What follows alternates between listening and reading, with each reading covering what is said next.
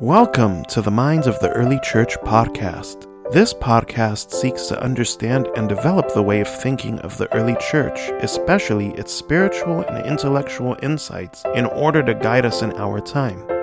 Developing this way of thinking in ourselves will also give us new ways of navigating a quickly changing world and will allow us to engage the modern world in a fresh, exciting, and authentic way.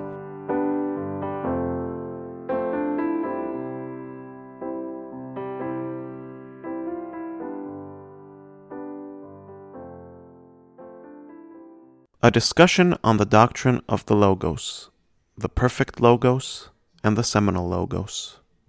Um, yeah, so let's back up to, you know what? Yeah, go ahead and do a recap on yesterday on the Logos. What we were discussing is the original idea of the Logos and then how it was kind of used by others and then how it was then I, I, use the term hijacked, but appropriated by the Christians, and we kind of uh, fed some new meaning and expansion into the idea and embraced it, and how this really became a cornerstone of our Christology.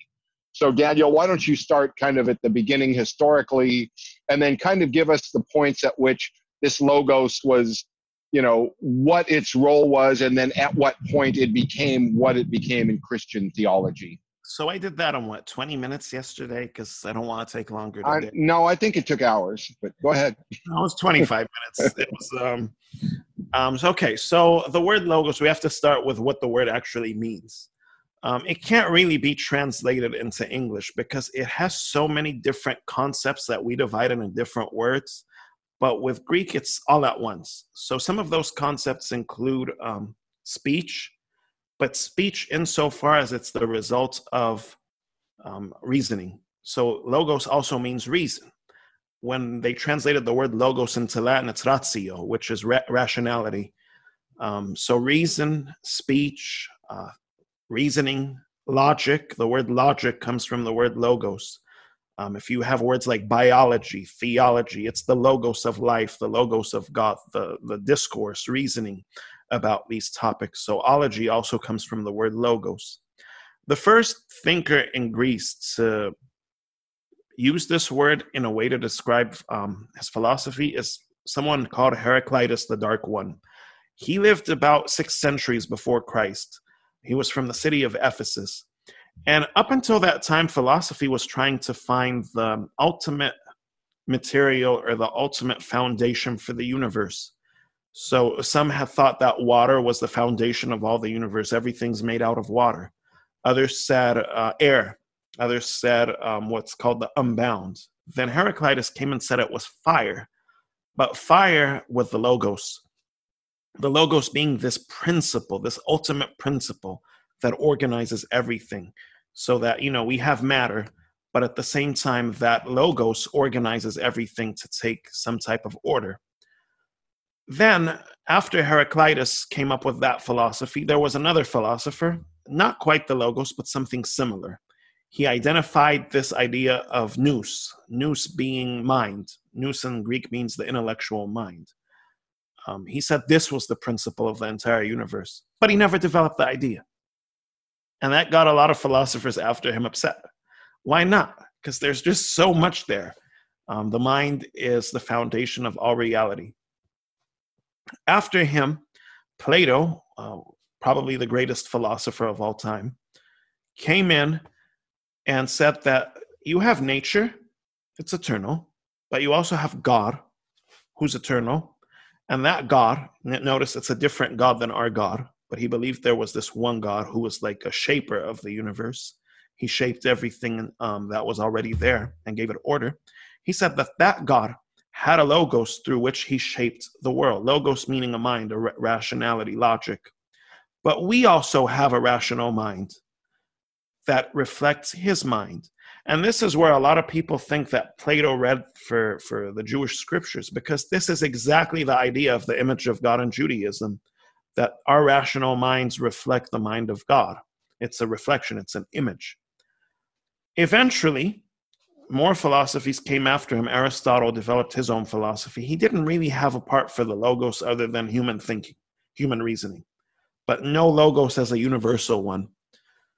Um, following him, another philosophy rose up called Stoicism.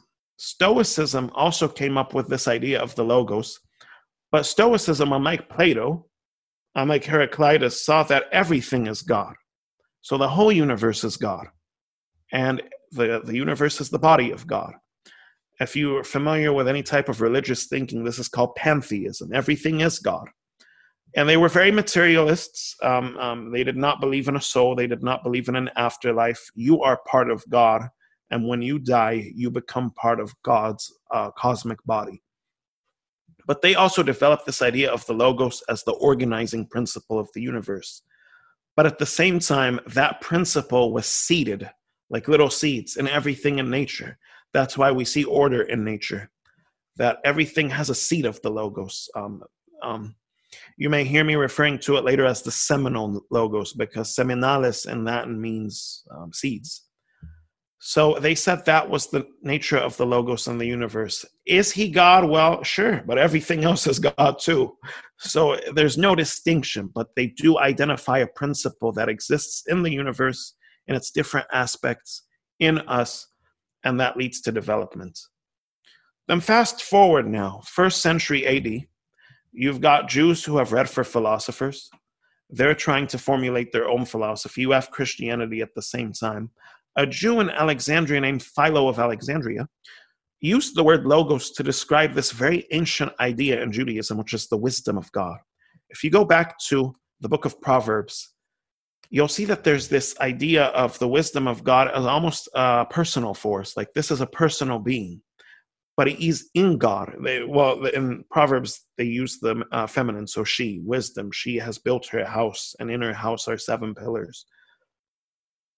But very early on, the Jews identified this as not simply a characteristic, but it's something almost distinct from God, not different, but distinct.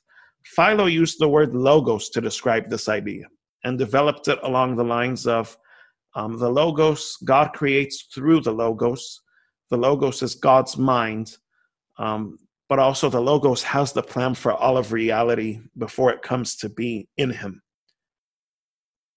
When you go now to the Gospel of John, John uses the word logos. That's where we know the term. In the beginning, there was the logos, and the logos was with God, and the logos was God. Up until John, the logos was a sort of intermediary force or an impersonal force. With John, he's on the same level as God. That's why he says he's with God. So that's the wisdom of God in the Old Testament, but he is God. And what may not be appreciated in, in the Gospel of John is in English, it seems like it's, you know, it's, it's a creation account. But what, re- what it really is, it's a commentary on Genesis chapter 1. The language, if you read the Greek uh, version of the Old Testament, which is called the Septuagint, and then you read the Greek of John chapter 1, it is almost the same terminology all over. So when it says all things were made through him, it's not they were made through him. The languages came into being through him. So unlike Plato's logos, who shapes what's already there, this logos brings everything into existence. So he's the creator. Now, there's an interesting point to make here. There's a background. The background was a, was a heresy called the Gnostic heresy the Gnostic heresy had taught that the creator of the physical world is a different God from the creator of our souls. So they had this idea that there's this one ultimate God called the Father, and he's given birth to generations of gods, usually about 30 gods. And one of those gods, called the demiurge, he's the one who created the physical world. But because he's not the highest God, that world's imperfect. Now, John is challenging this because it had become an issue even uh, 30 years before he wrote his gospel. Paul combated this heresy in his uh, epistle to the Colossians. If you're interested, I have an episode on my podcast called The Spirituality of Context, where I cover Paul and John in more detail. Uh, you can find that on iTunes, on SoundCloud, on Google Play. It's called The Mind of the Early Church, and it's one of the earliest episodes I have on there. And what's the, the specific episode name? Sorry? The spirituality of context. Thank you. So, John challenges the Gnostic thinking by using the term only begotten. Um, um, and the Word became flesh and dwelt among us, and we beheld his glory. The glory is of the only begotten of the Father, full of grace and truth. Um, the Gnostics also use the term fullness to describe all these gods. Um, that's why Paul says, and in him the fullness of the Godhead dwells bodily. Now, the body was evil to Gnostics, the spirit was good. For Paul to say something like that, he's breaking down their whole system. Um, John takes it up and says, And of his fullness we have all received, and grace for grace. So John sets up that the Logos is God. He's distinct from the Father, but he's not different from him. That's why he says he was with God. In, in, in the Greek and in the Latin and even in the Arabic, the word for with doesn't mean standing beside it, it's like something like I possess it in my head. Like um, in Arabic, it's and and Allah, which means it was um, he had it. This is his. He possesses this. It's something. It. Yeah. So um, we don't use that term to say, you know, I'm hanging out with all you guys today. We don't say and in Arabic. Um, so it's the idea that the logos is something that God has possession of. It's his. It's his attribute. So there's a distinction between the Logos and the Father, but there's no difference. Like there's a distinction in the sun between its heat and its light, but you take one away, it ceases to be a sun. Um, you know, you take the heat away from the sun, it's light. You take the light away from the sun, it's heat. But you put them together, you have the sun. Um, Claudia and Melissa, are you guys kind of tracking, or is he? This is getting into some complex stuff, and Tanner, yeah, yeah, it, it, this is Daniel, can I pause you for just a moment? Yeah. So, what I want to do, um, so you kind of get a picture of what he's talking about. This Philo uh, was seeing this same concept of logos in the Jewish scriptures, in what was the wisdom. So, where, you know, in Proverbs, he talked about the wisdom of God. He saw this is personified. This is like a person and, and saw this as the same of the, as the logos. What I'd like to do is just read a quick chapter of Proverbs, and so you can kind of get the picture, you know, tangibly of what he's saying. When I go through this proverb, when I see the word wisdom, I'm going to replace it with Christ. So the person of Christ. And I'm going to change because he referred to wisdom as feminine as her. I'm going to change it to him. So we're going to see if we put Christ into this passage, what does this passage look like? And I think this will kind of help you guys to see the picture he's talking about. Okay. Hear, my children, the instruction of a father, and give attention to no understanding. For I give you good doctrine, do not forsake my law. When I was my father's son, tender and the only one in the sight of my mother, he also taught me and said to me, let your heart retain my words, keep my commands, and live. Get Christ, get understanding. Do not forget. Do not turn away from the words of my mouth. Do not forsake him, and he will preserve you. Love him, and he will keep you. Christ is the principal thing. Therefore, get Christ. And in all you're getting, get understanding. Exalt him, and he will promote you, and he will bring you honor when you embrace him. He will place on your head an ornament of grace, a crown of glory. He will deliver to you. Hear, my son, and receive my sayings, and the years of your life will be many. I have taught you in the way of Christ. I have led you in right paths. When you walk, your steps will not be hindered, and when you run, you will not stumble. Take firm hold of instruction and do not let go. Keep him, for he is your life. Do not enter the path of the wicked, and do not walk in the way of evil. Avoid it and do not travel in it. Turn away from it and pass on. For they do not sleep unless they have done evil, and their sleep is taken away unless they make someone fall. For they eat the bread of wickedness and drink the wine of violence. But the path of the just is like the shining sun that shines even brighter unto the perfect day. The way of the wicked is like darkness. They do not know what makes them stumble. My son, give attention to my words.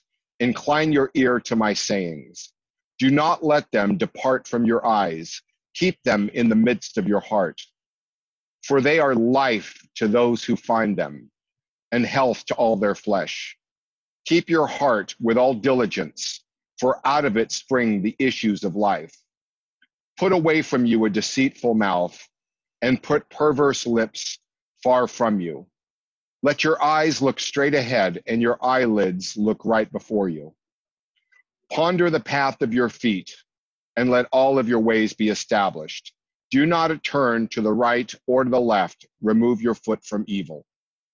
So here, I think, is just a good tangible way to see what he was talking about when this Philo read this and he saw the logos, a, a person, a personification and this matched the Greek concept of a logos. And we took that and said, yes, and that person has a name. And he was born and became flesh in, you know, in Nazareth, in Nazareth, and this is the Christ. So this is when he talks about that personification.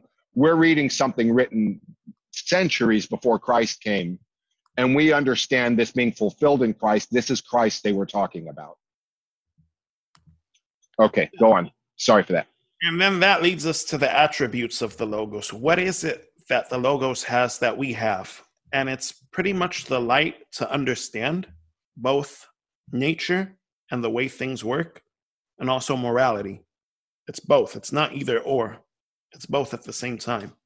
So when we see, for example, a plant growing, and we can understand what led it to grow, it's using sunlight, it's using water, but we also understand what makes for a good plant. There's the moral aspect. It's it has to be taken care of. Then when we apply that to our lives we under we start to perceive morality. And this is why in orthodoxy we don't believe that um, people if they are not christians they don't have a morality. We do.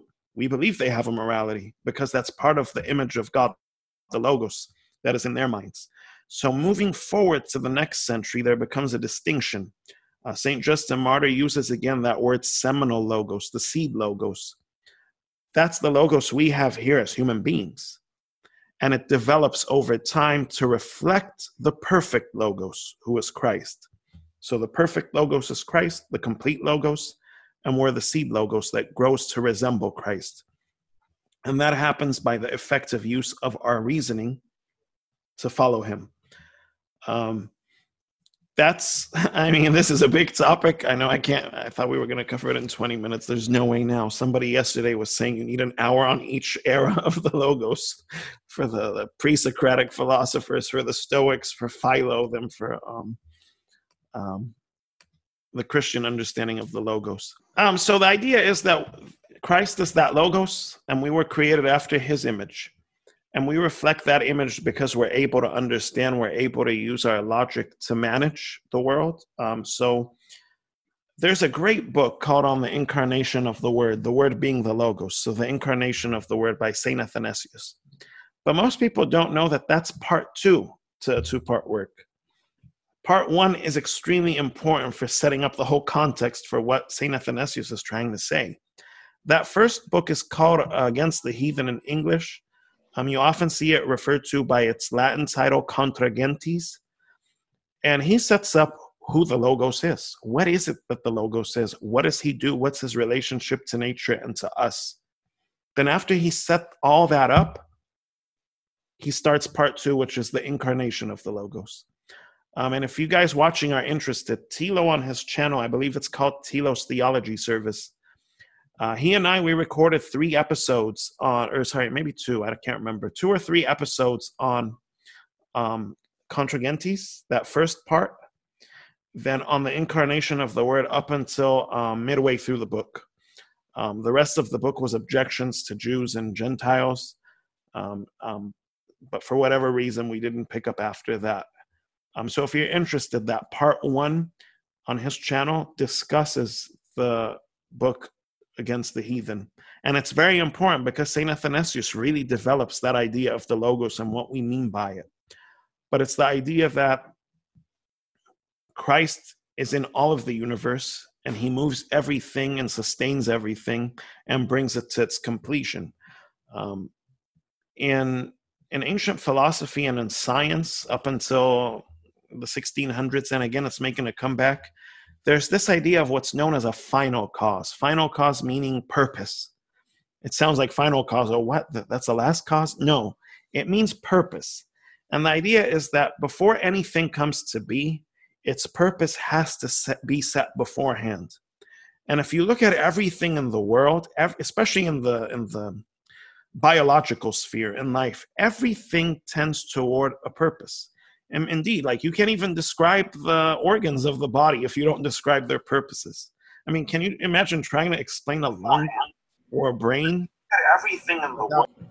I think. So there's this idea that um, if you look at nature, I mean, try try this experiment with yourselves at home. Try describing a brain without recourse to purpose.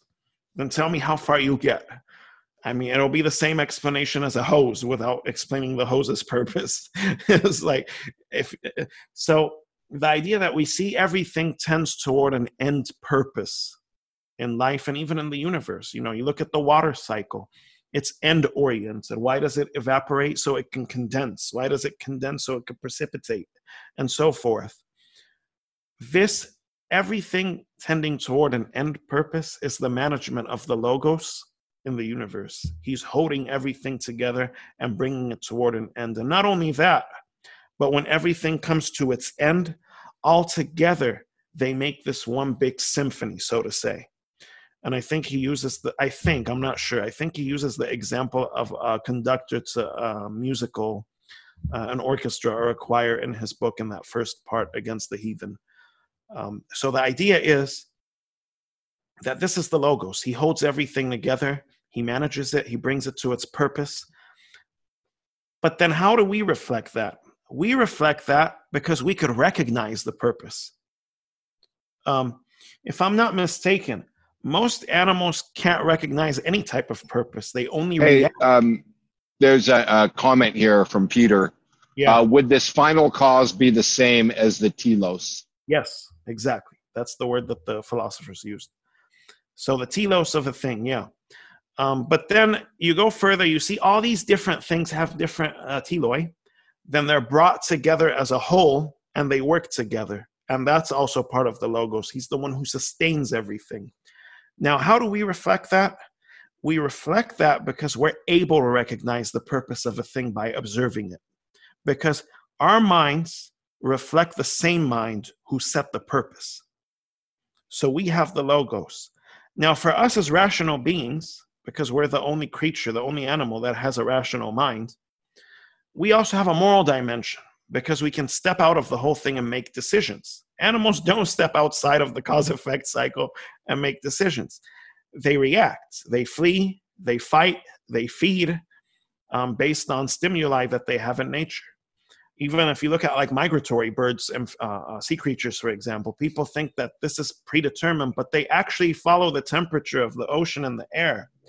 You know, in, in the winter, the sun's path across the sky moves further and further south and becomes shorter they follow the sun's path because of the heat, and that leads them down south.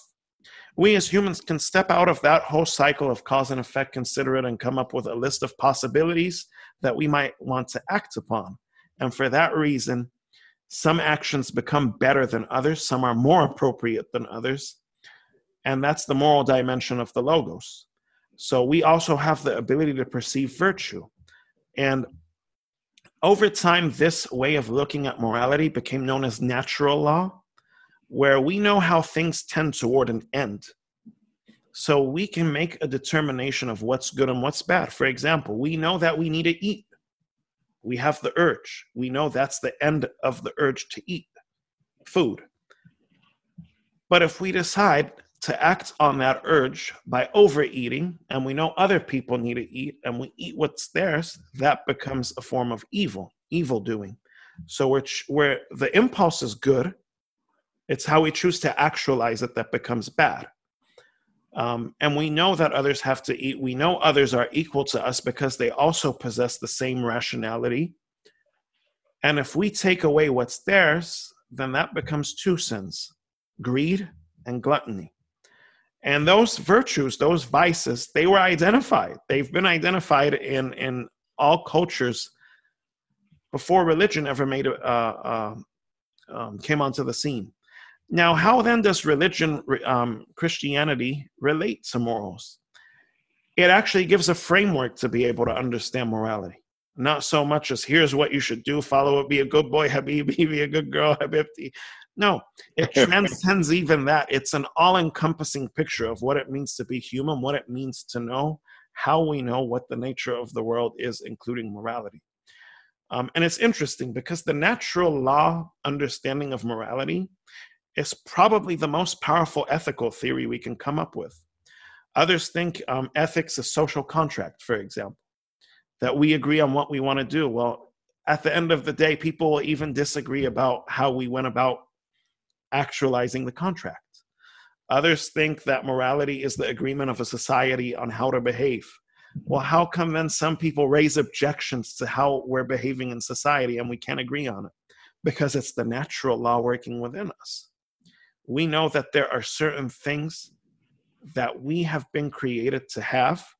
They are our so quote unquote natural rights, like food, like clothing, like shelter, like freedom, um, like being able to um, have what's mine, to be to have something proper to me, property.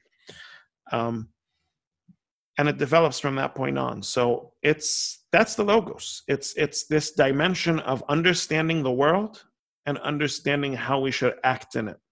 But understanding how we should act in it can never translate to actually doing the act. That requires a hierarchy of values, a structure of values. If, for example, I think it's important to bring in here the the difference between the existence of this perfect moral right and our interpretation of it. I, I think that people get confused between those two that whether there is this actual morally right and then us here where we have multiple conflicting needs and desires actually interpreting that so whether it exists as a reality the perfect moral right versus us trying to ascertain what it is so what's interesting about that then there comes up this word repeats over and over again in the greek fathers imitation and actually in the Latin too, um, imitation. So we have these desires that are oriented toward an end. How we actualize those desires and when, and this is very important too, when we actualize those desires, that becomes moral right and wrong. We can only get that by imitation.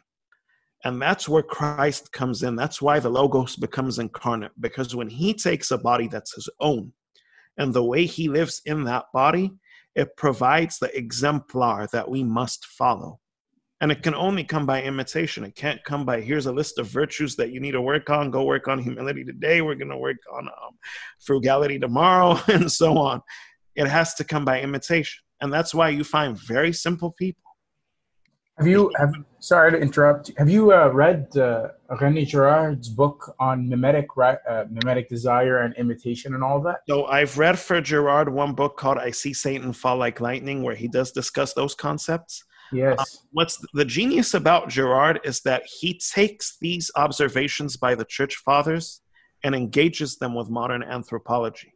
And yeah. in the process, I would argue that he may have found the unifying explanation for all social sciences because mm-hmm. it, it transcends it goes into psychology it goes into sociology anthropology uh, even goes into economics economics wow. functions on imitation you know this guy's wearing vans i want to buy vans too everyone's wearing vans now and it's by- peter why don't you go into what um, where you're seeing these connecting um, well just what based on what Daniel was saying that um, these are desires that we have, and it, it's not enough to just tell somebody, "Hey, here's frugality. Uh, follow these instructions on your own, and you've got it done." What Girard tells us that is that all desire is mimetic, meaning it's it's based on mimicry. So if I see you doing something, imitation or imitation, yeah. Uh, so if I see you uh, desiring something, I want to desire that as well. But then he differentiates between two types of imitation. There's the external externally mediated imitation and internally mediated imitation. Uh, uh, imitation. And the difference between these two is that the externally mediated imitation is the type of open imitation that's admir- like that's made of admiration, where the two people who are imitating each other or one who's imitating the other are not in competition or in rivalry. So, for example, a father and a son, and the son sees his dad wearing the lawyer's coat and all that kind of stuff, and he starts to imitate his father. There's no rivalry there, and he knows that he's never going to beat his father, but there's a sort of imitation. Where, on the other hand, internally mediated imitation is the one that's not open like that. And it's two people, like students, for example, that are competing with each other. One wants to get a higher grade than the other. The one never tells the other, You're better than me, and I want to be like you. There's always this hidden aspect to it. And so I think for example, uh, Girard talks about how Satan uses imitation in the negative, internally mediated sense. I don't want to go too go too off course from what where Daniel was going with this, but you have Satan. No, this is actually interesting because um, he didn't distinguish those two types of imitation in his book that I read. Mm-hmm. And this now makes a lot of sense because I was about to address the the imitation by admiration. This you... is his his book, his like magnus opus. Oh yeah, yeah, yeah. Things hidden, hidden from the foundation it's an excellent book. Uh, but basically, how did so like, curiosity? How did you come by Girard? I follow this guy on YouTube called Jonathan Pageau, and uh, oh he, yeah, yeah, yeah, He was interviewing someone a while ago, and he brought him up, and it was just fascinating to hear about him. So I just looked him up, and then that's went. It was basically a rabbit hole from there. But um, so yeah, he, he says internally mediated, externally mediated. Satan is the embodiment of mimetic rivalry gone, or it's just mimetic rivalry. God's way of imitation is never mimetic, is never rivalrous. It's open and it's always infinite. God is always infinitely more than we are. And the closer that we get to Him, the more we realize we're infinitely far away from Him. So we actually become more humble as we progress on the journey towards imitating God. Whereas Satan, on the other hand, is uh, he always uses rivalry because he's the prince of pride.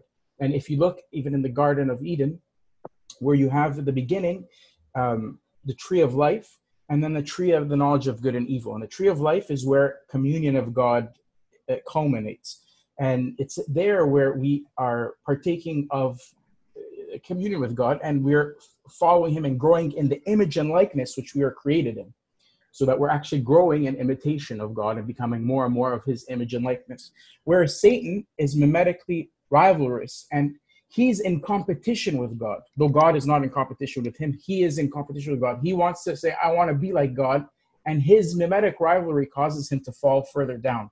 And so when he comes to the tree of knowledge of good and evil, he's already trying to drive a wedge between Adam and Eve and God, putting the rivalry. He says, He doesn't want you to eat from this tree because the moment that you eat from this tree, you're going to be like him. And it's a counterfeit. It's always a lie because he tries to offer you what you already have. We're already made in the image and likeness and he, he, he acts as if God doesn't want us to imitate and share in his goodness. He wants, he thinks that God doesn't want these things from us. So he, so Satan offers it as a rivalrous, do this and you'll be like him, but you're also separating from him at the same time. So it's a contradiction. And that's, yeah. and it, and it yeah. Um, and it leads to a point where they focus everything on a scapegoat, whether yeah. a group, a group of people or a person and when they kill that scapegoat or cast them out, the problems that arise from rivalry disappear. So that way, Satan places his grasp on humanity. Exactly. and Jesus reverses that. And this is interesting. This is where it really gets interesting, and you see the, the how he's reformulating the ancient church's way of thinking about salvation. That when Christ reverses that process, because if you're all listening, you probably say, "Oh, Christ did that. He took all the sins on himself and um, cast it out." when he was cast out. But what he does is a reversal. He undermines the whole structure and brings it to an end because instead of Satan placing his grasp on humanity, the church now comes to be and they're no longer afraid of the world. They're willing to die for it and the faith spreads. And that's the idea of the victory of Christ that St. Athanasius mentions in his book on the incarnation mm-hmm. that Christ has overcome the powers of sin, death, and evil. Um, but yeah, that's um, I was going to add to it. So that to add to that um, imitation, so we imitate Christ to get the right way of living. Um, even very early, even in the second century, they talk about the imitation. So in the martyrdom of Polycarp, um, there's a comment that's made um, at the end So it says the Jews had asked the magistrate. This is in um, the martyrdom of Polycarp, chapter 17, if you all want to pull it up later. Chapter 17 of the martyrdom of Polycarp. Um, the Jews had asked the magistrate to hand over the body of Polycarp, which had been burned. It was not like burned to ashes yet. And then they told the magistrate, or else they may abandon the crucified one and begin to worship this man, who even watched when we were about to take the body from the fire. Then the writer of the martyrdom explains they did not know that we will never be able either to abandon the Christ who suffered the salvation of the whole world, of those who are saved, the blameless on behalf of sinners, or to worship anyone else, for we worship this one, who's the Son of God. But the martyrs we love as disciples and imitators of the Lord, as they deserve on account of their matchless devotion to their own king and uh, teacher may we also become their partners and fellow disciples. And I was actually describing this to my own Sunday school students, and I teach sixth grade. So, like, they were able to follow this. But I told them, Do we imitate those we love? And some of them didn't want to answer the question. I said, How many of you like the things your parents like? And most of them raised their hands. You know, whether it's hockey, whether it's it's uh, um, basketball, soccer, working with wood, writing, poetry, um, movies. They got these from their parents, the desires. And it's because they love their parents. And what we love, we end up imitating naturally. That's why you even see husbands and wives, they start to take from each other because they start to imitate what they love in the other person or the person that they love, they become like. So if they're very argumentative, you both become argumentative. If they're very spiritual, both start becoming spiritual or it leads to a, a rivalry on the other hand. Um, it could go either way. So it, you know um, but if there's real love it becomes an imitation of admiration not an imitation of rivalry. Mm-hmm. um, if you love yourself more than the spouse it becomes a uh, rivalry. Um, but yeah so that's how we reflect the logos how we live our lives. So it's a christ-centered morality. Um, that way, cannot you cannot recapitulate Christian morality without Christ. Maybe you can be a nice person. Maybe you can get along with people at work, but that's not Christianity. Christianity is a reflection of Christ. It's Christ centeredness. And that's why Girard calls it a, a mimetic chain extending all the way back to Christ. That the church, and you need the church, and you need the apostles, and you need the fathers, and all the way up to Abuna today, that you need that mimetic chain that extends back, just as St. Paul himself says, imitate me even as I imitate Christ. Yeah. So those who imitated St. Paul, the first apostle, the apostles and the apostolic fathers, and that's a chain of imitation that we have and we're privileged to have in the church that unfortunately other denominations, I mean, don't have because they've kind of it made it individual and, and, and centered on the individual and it's me and my Bible and then it's just like you here's frugality, here's uh, uh, instructions, go follow it. Well, without the imitation, you can't really grasp that inner life you of can't, you can't live it. Yeah. It'll always be external, never never be internalized. And it's interesting because that places love right at the center of everything.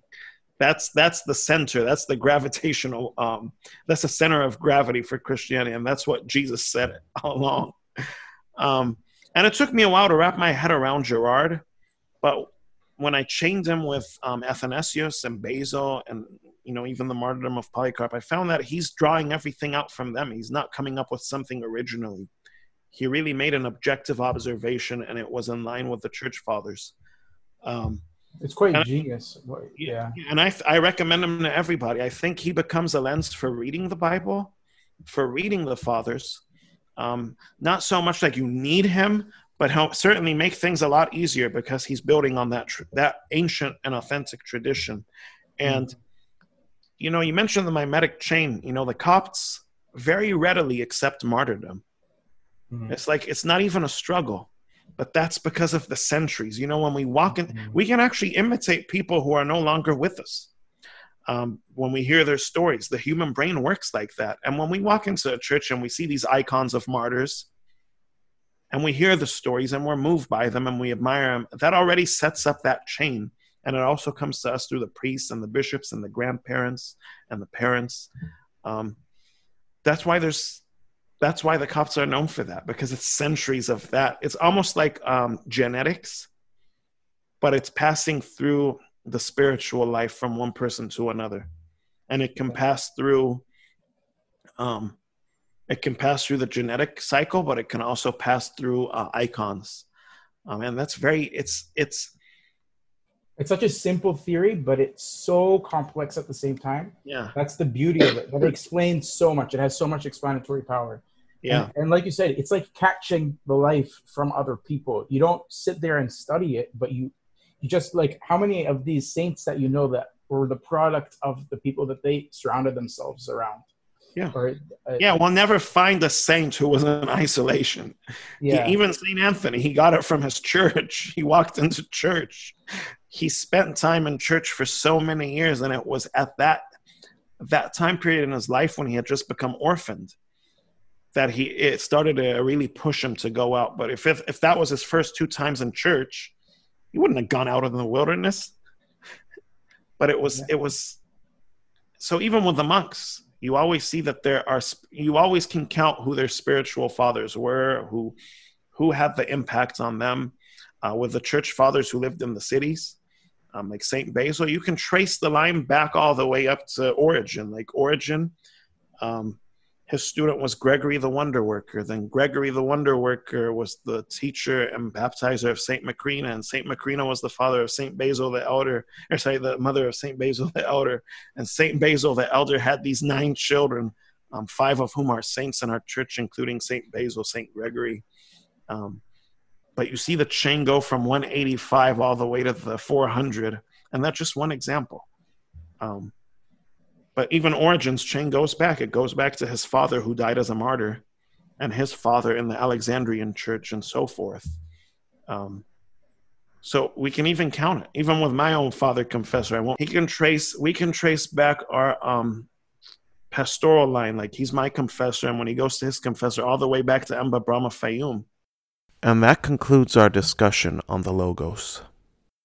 Thank you for listening. If you found this episode to be beneficial or interesting, please subscribe to my podcast and share it with your friends and family. You can also visit my website, danielhannawriter.com, where I have written articles and a list of recommended books, including much of what I mention on my podcast. I have also written on many different aspects of the Christian faith, from the Bible to spirituality to apologetics, book reviews, dialogues, patristics, and philosophy.